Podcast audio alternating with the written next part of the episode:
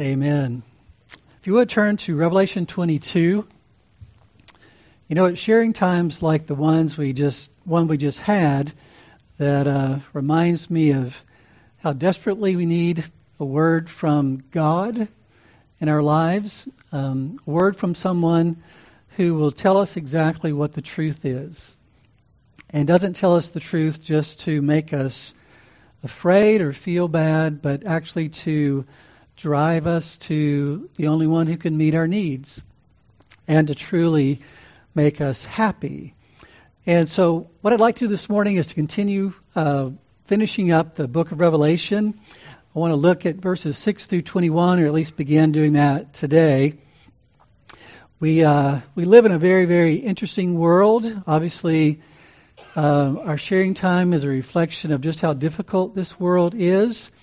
Uh, I read the news just to find out what God ordained for yesterday, that kind of thing, or what God ordained for today, and and obviously there are all kinds of things going on in our world, and um, the Bible is meant to help us deal with a the real world we live in by helping us understand what's real in this world. Um, there's a story in Fox News just this morning in which the the heading says a Harvard University professor and behavioral scientist has been accused of fabricating major findings in a decade old study on honesty. So, this professor who did the study on honesty is now accused of being dishonest in presenting her findings. It's interesting in the passage we're going to read here, it talks about the world we live in is a world in which naturally sinners love lying and practice lying. And so the Bible is meant to help us really understand God as He truly is, understand ourselves as we truly are, both in terms of our natural sinfulness and in terms of what's different about us as Christians once we come to faith in Christ, and to give us the ammunition we need, the help we need, the encouragement, encouragement we need when we walk through really difficult things, when we walk through the valley of the shadow of death. Uh, we need a word from God. And so that's why I'm thankful for the Bible.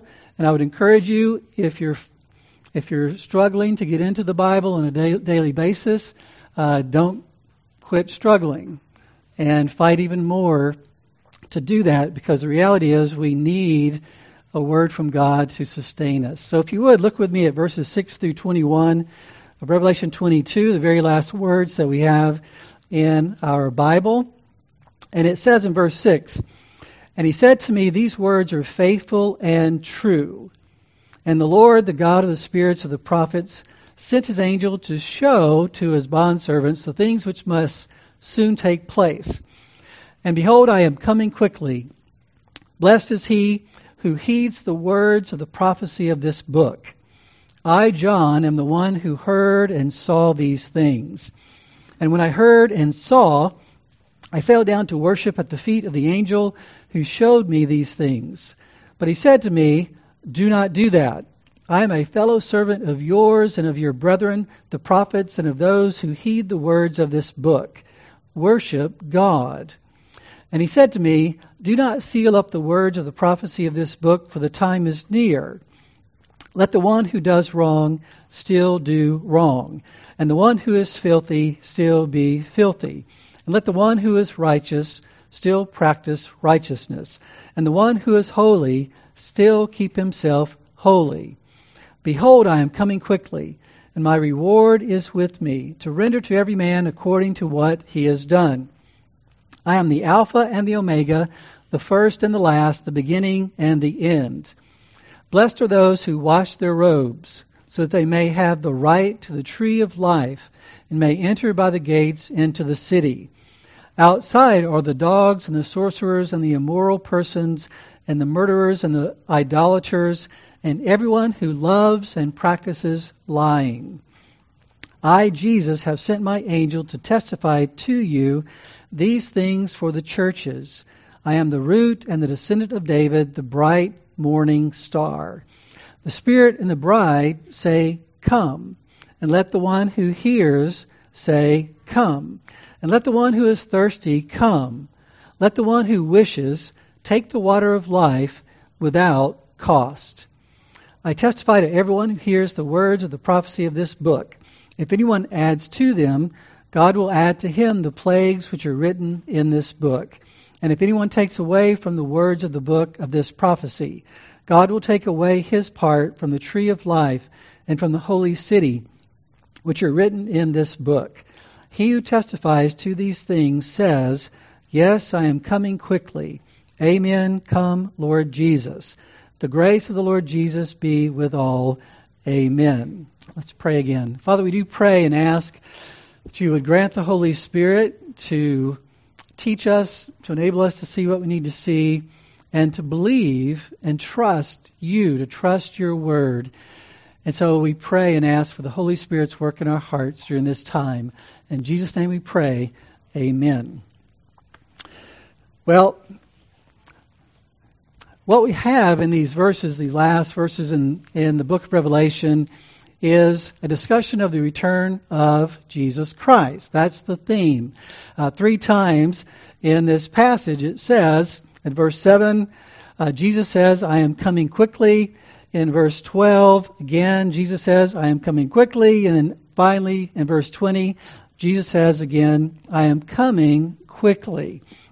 And then if you break down the passage, the first part of the passage is talking about the return of Christ in different ways. Then it focuses on what's going to happen when Christ returns, especially in terms of judgment.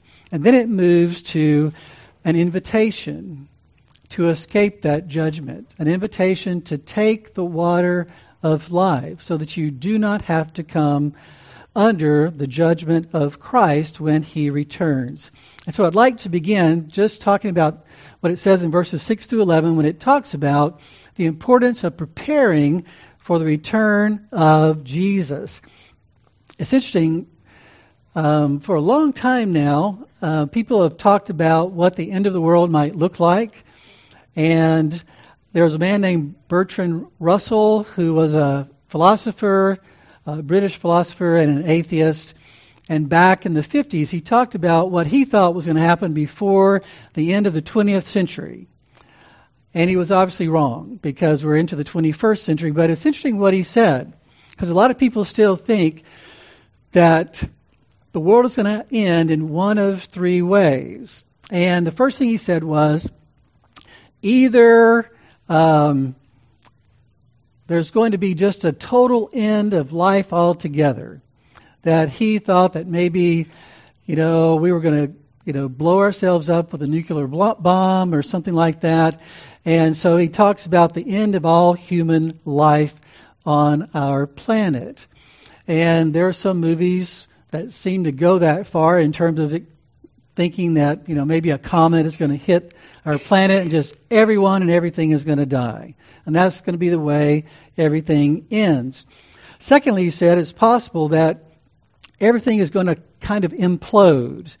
And it's going to be like a dystopian type of movie where things are really bad, like Blade Runner or The Hunger Games or something like that, where life is really hard and there's this oppression and there's this struggle for su- survival. He said that could be what happens as well.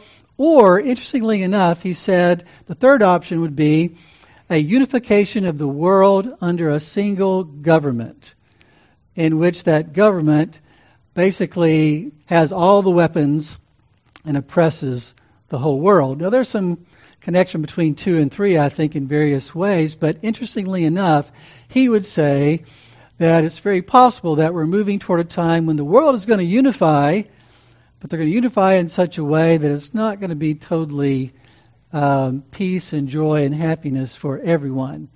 That's interesting because in our day and time there's a huge move toward the unification of the world. The UN talks about it. The Great Reset with the World Economic Forum talks about it. And that's the whole push. You may not understand why our government is making certain decisions, but based on the kinds of things that world leaders are talking about, it makes perfect sense. Because they're trying to unify the world. And therefore, certain things have to happen in order for that to take place. And so, so to some degree, I think he was right. There's, there's going to be a unification of the world, but that, that unification is all a part of God's plan to do what it says uh, Jesus is going to do when he comes back. And that's what is talked about in these verses. So look at verse 6, which says, And he said to me, and this is probably one of the angels that had one of these seven uh, bowls, speaking to John. He said to me, These words are faithful and true, which means what, and it's probably a reference to the whole book. All the things that you've seen and heard all the things that have been declared to you are faithful and true. So count on it. It's going to happen. Um, and so, what is he referring to? If you think about what the book of Revelation is about, let me just give you what I think is a nutshell version of the book of Revelation. The very first chapter is a picture of Jesus in all of his glory, where he's resurrected He's reigning over everything, and He is in charge. A lot of people don't believe that. They don't believe Jesus rose from the dead. They don't believe He's ruling and reigning over everything. But the Word of God says this is exactly what's happening. Even if you can't see it with your physical eyes, this is the reality of what is happening. Then he goes on to talk about the seven churches and how Jesus, who rules and reigns, is walking among the seven churches, which is meant to say that everything that goes on in the name of Christ, good or bad, he's very much interested in what is going on. He's very much about shepherding all those flocks that claim the name of Christ. And if you read through the list of churches and how he describes the churches, some of those churches were being faithful, some of them weren't. And yet Jesus says, I rule and reign, I shepherd my people, and I shepherd all those flocks that claim my name. But it goes on from there to talk about the fact that not only is he ruling and reigning over his church, but the seven seals are about the fact that he rules and reigns over history. That everything that's happening between the first coming of Christ and the second coming of Christ, Jesus is in charge of it. There is not, as R.C. Sproul would say, not a molecule that is a rogue molecule in the universe. Every molecule is under the authority and rule and reign of Jesus. And therefore, we can trust God in the midst of that. Then it goes on from the seven seals to talk about the seven trumpets. And a trumpet is something that wakes people up, it gets people's attention. So it's a picture of what God does to wake people up to a judgment that's coming, whether it's a judgment that um, points to the end or whether or not it's the, the judgment of the end. It's a warning.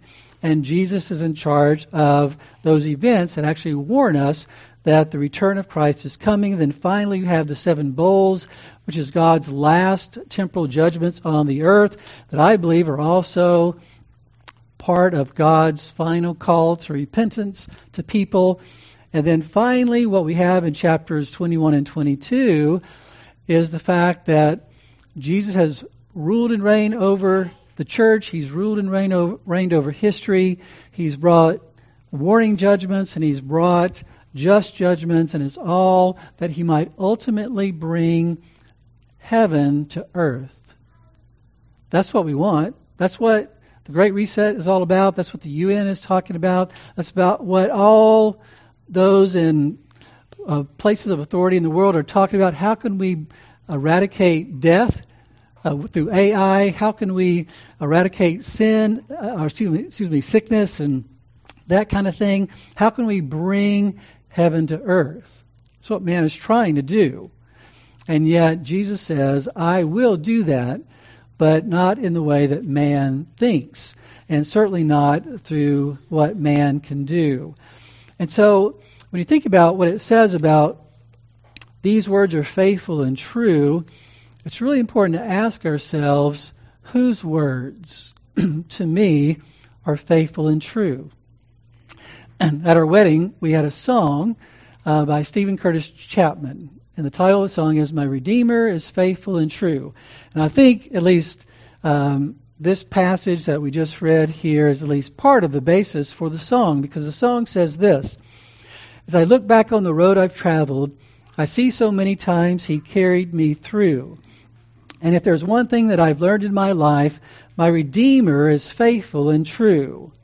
My Redeemer is faithful and true. Everything He has said, He will do. And every morning His mercies are new. My Redeemer is faithful and true. My heart rejoices when I read the promise, There is a place I am preparing for you. I know someday I'll see my Lord face to face, because my Redeemer is faithful and true. Goes on to say, and in every situation, he has proved his love to me. When I lack the understanding, he gives more grace to me. My Redeemer is faithful and true. Everything he has said, he will do and every morning his mercies are new. My Redeemer is faithful and true. I believe that song sums up very well what the scripture is saying there when it talks about these words are faithful and true. God will do everything He says He's going to do, which means He will keep every promise that He's made to His people. It means when He says, not only is He faithful to His promises, but He's he tells us the truth. His word is faithful. He does what he says he's going to do. His word is true. He's, he's not lying to us about what the future holds. He's not lying to us about himself. He's not lying to us about uh, who we are in Christ. He's not lying to us about what the just judgment is if we do not receive forgiveness in Christ. He is telling us the truth. And so that's important for us to realize and think about is in my own life, whose word do I consider faithful and true? Do I consider our president's word faithful and true? Do I consider a past president's word faithful and true? Do I consider Dr. Fauci's word faithful and true? Just pick somebody that claims authority and wants you to trust them doesn't mean if you're in a position of authority that you shouldn't, in some sense, ask people to trust you. But the question is who is our ultimate authority and whose word do we ultimately trust? Even when we're trusting someone God tells us to submit to as an authority. Who is to be the one that we ultimately put our trust in, even when we follow just authority? And so God is calling us to ask that question do, do you believe the Bible is faithful and true? Do you believe my words, God says, are faithful and true? Or do you put more stock in your own opinion? Do you put more stock in someone else's opinion? Whose words are you really depending on? And that's always the reality. That's always a situation because when we get into the valley, when we go through hard times, we have to cope somehow. And so we look for some kind of authority to depend on. And it may be the authority of our own heart, maybe the authority of another man or another woman. The question is, are we trusting in God? Because this book is written to overcomers. It says, Those who overcome in chapter 21 will enjoy all these blessings. And what does it mean to overcome? Well, First John says means to trust God no matter what. Trust His word no matter what. Even if you have to die for the name of Christ, you trust Him to the end. That's what it means to overcome. No matter what the situation is, I'm going to trust God. I'm going to trust Jesus. I'm not going to turn my back on Him. And so um, he goes on to say that the God of the spirits of the prophets is the one who's shown us these things. And, and what does that really mean? Well, it means that all the Old Testament prophecies are consistent with all the prophecy that has been revealed in the book of Revelation, that there's a consistency. The God of one is the God of the other. The, God who revealed what we see in the Old Testament is the one who's revealed to John what we see in the book of Revelation. And the God who told us about the first coming of Christ and what it would look like has also told us about the second coming of Christ and what it will look like. one of the things that a lot of people wrestle with is uh, the phrases in passages like these that talk about um, these things which must soon take place. It's been 2,000 years. And some will say, well, you know, to God, um, a thousand years is just a day. And so for God, it's only been a couple days. Well, for most people, that's not very convincing. They would say 2,000 years is a long time, no matter how you measure it. And so, what is really going on there? Well, what I believe is going on there is it's like um, God coming to Abraham and Sarah and saying, Very soon, Sarah, you're going to be pregnant. Soon, this is going to take place. But does that mean that, you know, very soon she's going to, she's going to be having a baby right away?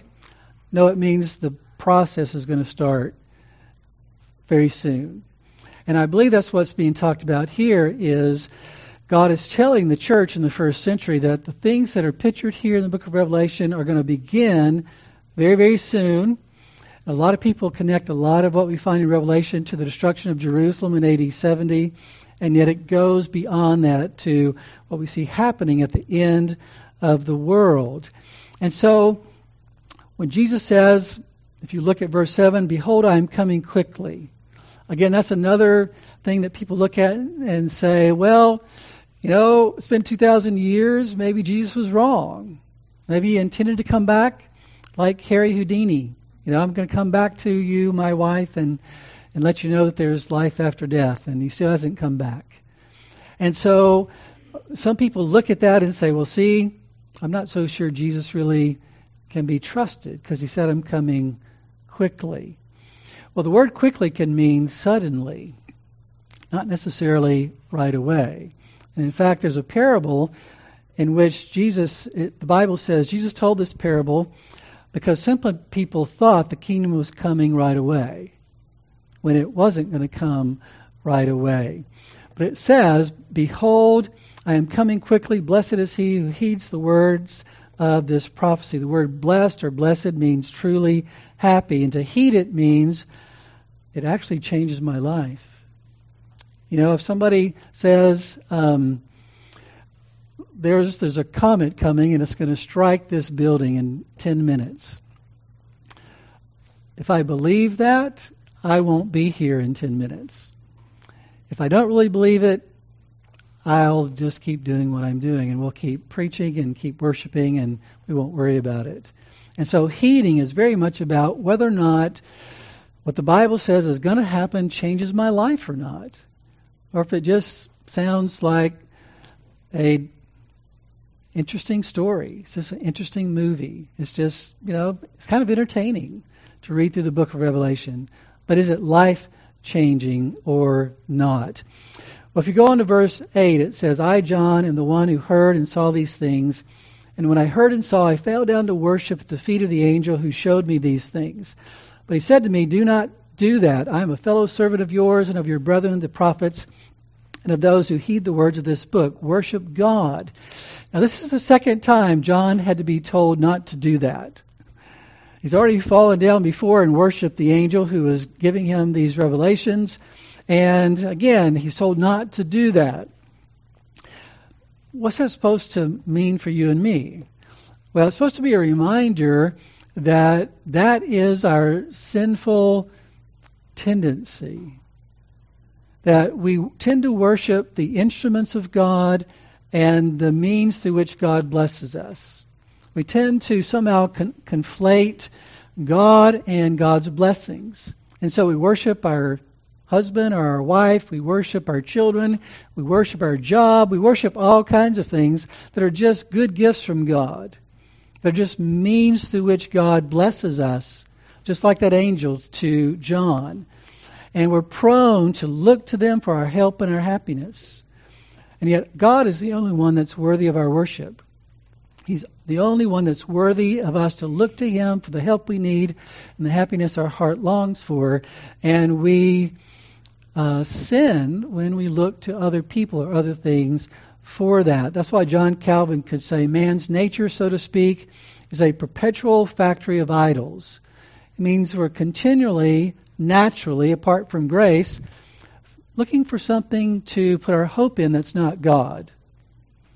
And it can be our spouse, our children, our job. It can be all kinds of things. And we have to be careful of that. I think that's part of the, the warning is that um, John was experiencing some great things. He was seeing things that nobody had ever seen before. He was having revelations that nobody had ever had before. And the sinful tendency is to somehow worship the instrument rather than worship the God through which um, God is blessing us. Well, look at verse 10. He says, And he said to me, Do not seal up the words of the prophecy of this book, for the time is near. Again, there's a reference to something is going to happen soon. And I believe it's the beginning of the things talked about in the book. It doesn't mean the return of Christ is going to be just around the corner. This is in contrast to the book of Daniel, where at the end of the book of Daniel, um, the angel actually says, Seal it up. It's going to be a long time before this happens.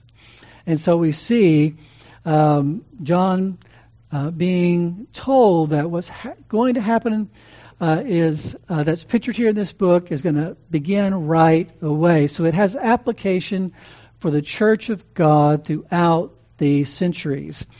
There's an interesting verse in verse 11 where it says, Let the one who does wrong still do wrong, and the one who is filthy still be filthy.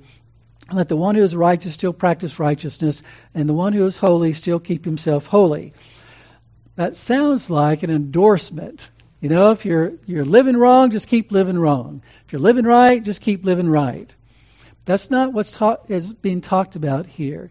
In the context, is talking about the fact that the return of Christ is certain. That all the things that are in this book are definitely going to happen. Which means whether people do what's right or do what's wrong, all of this stuff is going to happen. Whether or not our government do, does what's right or wrong, all of this is going to happen. Whether or not um, our parents or our, our spouses or our children or anyone else we might put our hope into some degree does what is right and wrong, what God says is going to happen. Nothing can thwart what God says is going to happen in this world, which means his promises to you and me cannot be thwarted. He will keep his promise to us. Our Redeemer is faithful and true. He will keep his promises no matter what. He will take care of his people. We can trust him no matter what happens, regardless of whether or not the person you want to win the next election wins or not, these things will happen. And God will keep his promises, and we can trust him for that. Well, a lot of people, a lot of Christians aren't really sure about what the return of Christ is going to look like. There's a lot of debate over the book of Revelation. There's a lot of de- debate over the book of Daniel and and all the various passages that talk about what it's going to look like. But you can kind of boil it down to the orthodox view of Christianity is this world is going to come to an end in terms of what it is like now. That this sinful fallen world is going to come to an end. And the return of Christ is the key to that, one way or the other. And that Jesus will come back to this earth, not just in spirit, but bodily. He's going to return and he's going to bring judgment, and he's going to usher in heaven on earth. And so every Christian can affirm that. There's differences over things like is there a secret return of Christ or simply a public return of Christ? Are things going to get really bad before he comes back, or are they going to get really good before he comes back? Um, could he return at any moment, or are there some things we have to look for before he comes back? Well, let me just kind of summarize for us as we wrap this up this morning in terms of what I believe the Bible tells us about the return of Christ. And the first thing is that it is going to happen, even though we are tempted to doubt it. It says in 2 Peter 3 Know this, first of all, that in the last days mockers will come with their mocking, following after their own lusts, and saying, Where is the promise of his coming? For ever since the fathers fell asleep, all continues just as it was from the beginning of creation. So the Bible itself says there are going to be people who say, Where's Jesus? He said he's coming back.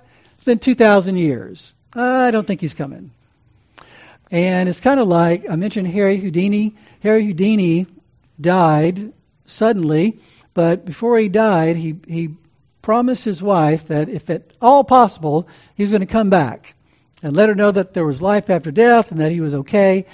And so he died on Halloween, and so every Halloween she would have a seance and try to connect with her dead husband. She did that for 10 years. And then after 10 years, she said, um, 10 years was long enough to wait for any man. That's, that's the way some people think about the Lord Jesus. You know, he's been gone for a long time. Uh, 10 years or so, or 2,000 years is long enough to wait for any man.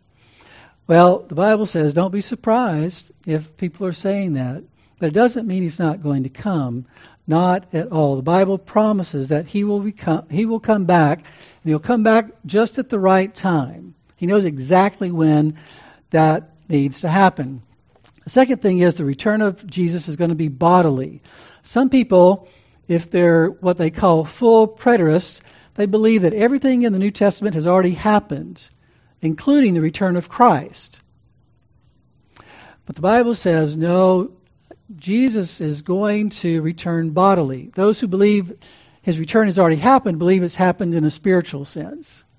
But the Bible says he's going to come back just like he left. In Acts chapter 1, it says, They also said, Men of Galilee, why do you stand looking into the sky? This is when Jesus ascended to heaven. This Jesus who has been taken up from you into heaven will come in just the same way as you have watched him go into heaven. So the Bible tells us, the angels right there say, just like you saw Jesus rise up bodily in his, his physical body, glorified as it was, right into heaven, he's going to come back in that same way, in that same body. And so, therefore, his return is going to be public. Now, there's some debate over whether or not there's also a secret return.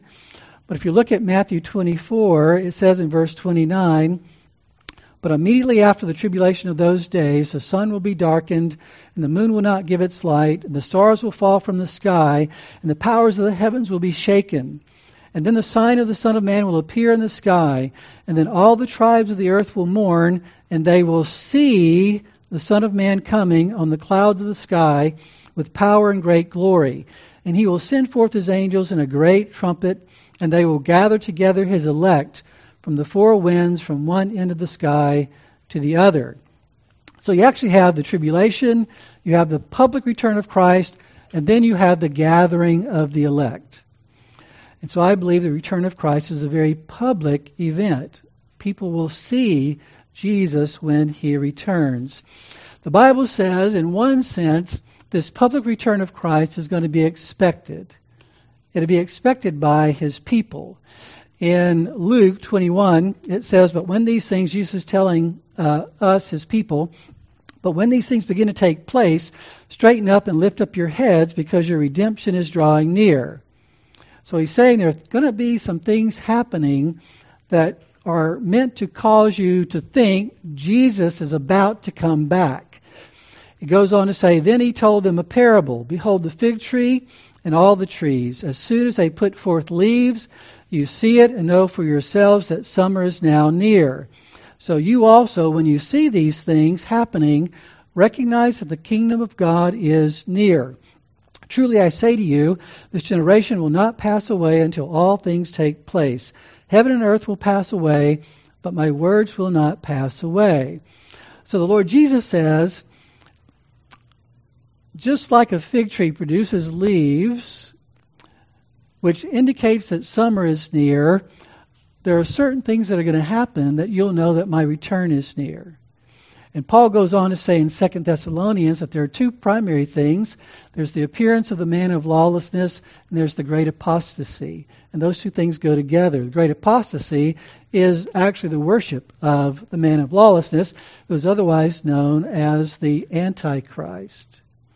And so there are those who would say, once you begin to see things happen like that, then people in the church will not say, I wonder if that was a sign of Jesus' soon return. I think Christians will say, Jesus is coming back soon. We will know it. I believe. I think that's the whole point. The whole point is the parable of the fig tree means my people will know. That's why in 1 Thessalonians 5 4 it says, You, brethren, are not in darkness, that the day would overtake you like a thief. Jesus is going to come back like a thief in one sense, but the people of God have enough of a warning and enough information so that they need not be caught completely off guard. And yet, there's another sense in which even believers will not know the day or the hour. It will be sudden. It will be still unexpected in a sense. It will be expected and yet unexpected. That's why in Matthew 24, and I'm having to go through this quickly, but it, I put these scriptures in your notes so you can go back and look at them.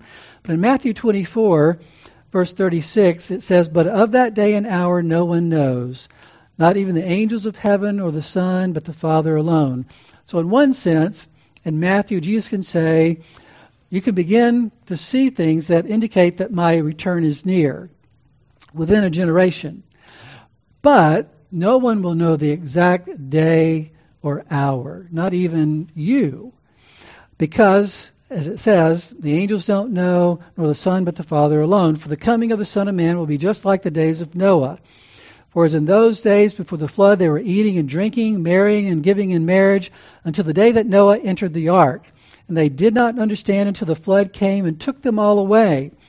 So will the coming of the Son of Man be. Then there will be two men in the field, one will be taken and one will be left. Two women will be grinding at the mill, one will be taken and one will be left. Therefore be on the alert, for you do not know which day your Lord is coming. He's talking to Christians. Be on the alert, for you do not know which day your Lord is coming. But be sure of this, that if the head of the house had known at what time of the night the thief was coming, he would have been on the alert and would not have allowed his house to be broken into. For this reason, you must also be ready, for the Son of Man is coming at an hour when you do not think he will. In one sense, I think you, Christians will understand that within this generation, Jesus is going to come back. But we will not know the day or the hour. Just like a pregnant woman begin to know that, okay, I'm in labor. That means this baby is coming soon, but may not know exactly the moment that that baby is going to be birthed. I think it's the same thing in terms of how the Bible talks about these things. Well, ultimately, the, the return of Christ brings about the end the end of sin and death and suffering, the end of this fallen world. That's why it says in 1 Corinthians 15, but each in his own order, Christ the firstfruits, after that those who are Christ at his coming, then comes the end, when he hands over the kingdom to the God and Father, when he has abolished all rule and all authority and power.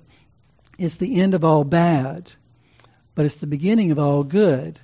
Because at the return of Christ is the beginning of the consummated kingdom. All that we long for, all that we want to see in terms of heaven on earth, is what will begin. And that's what's pictured in the parable of the tares. You might remember the parable of the tares, in which it says, um, he explains the parable of the tares. The one who sows the good seed is the Son of Man, where uh, he's talking about the Son of Man sowing seed in the world. The field is the world, and as for the good seed, these are the sons of the kingdom, and the tares are the sons of the evil one. Tares are bad plants sowed among good plants, and the enemy who sowed them is the devil, and the harvest is the end of the age, and the reapers are angels. So just as the tares are gathered up and burned with fire, so shall it be at the end of the age. So that there's an end in one sense. But then later on, he says, after all this has taken place, then the righteous will shine forth as the sun in the kingdom of their Father. So there's an end, but there's a beginning to something great and glorious that we can only imagine. So, what are you supposed to do with this? The, the return of Christ has been called in Titus 2 the blessed hope. what is the blessed hope supposed to do? When it says three times in Revelation 22, I am coming quickly, or I'm coming suddenly, I'm coming suddenly, I'm coming suddenly. What is that supposed to do for us? Well, if we put our hope in that, it says something about where our happiness lies. If we don't care about the return of Christ, it might be because our hope is in this world for the happiness we long for. And that's why you have um, what it says in uh, Peter, where it says, Therefore prepare your, excuse me, First Peter, therefore prepare your minds for action, keep sober in spirit, fix your hope completely on the grace to be brought to you at the revelation of Jesus Christ. Think about that. Peter says that we are to fix our hope completely on what's going to happen when Jesus comes back. Because that's where we find our true happiness. Because what happens? Like it says in that song, My Redeemer is faithful and true. I will see my Lord face to face. Do you know why you were given eyes? To see the glory of Christ. You know why you were given ears? To hear his voice. You know why you were given the sense of smell and taste and touch? So that you might enjoy all that He is and all that He gives. You were made for God. To see Him, to hear Him, to enjoy Him. That's what it says in John 17, 24. Jesus says, I want them to see my glory, the glory that I had with you from the beginning of the world. I want them to see. I want my people to see my glory. Why? So that they might have my joy. So that they might be fully and forever happy. And that's why the return of Christ is our blessed hope. Let me just wrap it up by reminding you of one other parable. There's a parable in Matthew 24, 25. It's the parable of the ten virgins. You can read that parable. In the parable, you've got this picture of a, a wedding. And in that day and time, the, the uh, man and woman that were getting married would basically um, commit to one another. Then there was this period of time between that commitment and when they would consummate the marriage. And what we find in this parable is the consummation of the marriage. And the man is coming, or for the, the bride. And you've got a situation where you've got these uh, ladies who are waiting to be a part of this consummation. But it says five of them were prudent and five of them were foolish. Five were wise and, and five were foolish. They had lamps because what typically happened is the man would come to get the bride at night, and the procession would take place at night. And so these attendants would have lamps to help light the way for this wedding procession and for the consummation and the wedding feast and all that was going to happen. And so you've got this picture of uh, these ten young ladies that fall asleep. And all of a sudden they hear the word, the bridegroom is coming. And they jump up and they light their lamps.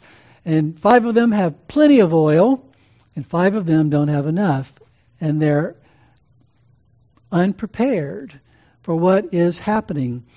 And they ask for oil from the other five wise uh, young ladies. They say, No, we don't have enough. You're going to have to go buy some. And so the five foolish virgins go off to buy oil, and the bridegroom comes while they're gone, and the five wise young ladies that are wise go in to the wedding feast. The other ones come back. They knock on the door and they say, Let us in. And the bridegroom says, Truly I say to you, I do not know you. And the conclusion of it says, Be on the alert then, for you do not know the day or the hour. The bridegroom is obviously a picture of Jesus. The oil in the lamp is often a picture of the Holy Spirit, meaning a life lived to the glory of God in dependence on God. And those who are prepared for the return of the bridegroom are those who are living to, to the glory of God through their dependence on God. It's not something we can do in our own power. when I was uh, pastoring that little country church in Louisiana, in the afternoons, I would go visit people. And I would drop in. I didn't have to call ahead. I got to California, and I tried that a few times, and it didn't work. Because out here, you have to give people a, a heads up. Back there, the idea was, in some sense, we're just going to be ready for people to come by. That's exactly what the Bible tells us to do. The Bible says, get ready for a visit. Not just the visit of other Christians or the visit of family. Get ready for the visit of Jesus because he's going to be coming suddenly.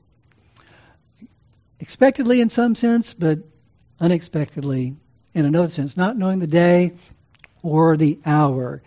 And that's why Titus 2 tells us to live our lives in a godly way, trusting God and loving people, doing good works, being filled with a life that pleases and honors God, because that is the way that we prepare for this drop by, unexpected visitation of the one who created us and the one who redeemed us, redeemed all those who will trust him. At the end of this passage, it says, Take the water of life which means it's offered to every single person through the gospel that you can have eternal life. It's yours for the taking if you'll simply trust Jesus and receive him for who he is, the Lord and Savior of all. Let's pray. Father, we thank you so much for your word. We thank you that your word is faithful and true, that we can trust you to keep your promises that we can believe what you say, that it is really the truth that we need to hear. It's ultimately meant to warn us of a judgment that is to come, but it's also ultimately meant to help us prepare for that judgment and to be faithful no matter what happens. So please, Father, I pray if there's anyone here this morning who has not yet taken the water of life, and trusted the Lord Jesus as their Lord and as their Savior, please grant them grace to do so this very day. And Father, for all of us who have received the Lord Jesus and have begun to drink and and to taste and see that the Lord is good, we pray that you would strengthen our faith, strengthen our hope, and grant that we would fix our hope completely on the revelation of Jesus one day and on the heaven that's going to be brought to earth when he returns. And may it free us to praise you and thank you in the hard times. And may it free us to love those who are hard to love. Because we're not looking to them, we're looking to you for all that we need and all that we desire. Please help us. We thank you, Father, for your word. In Jesus' name we pray. Amen.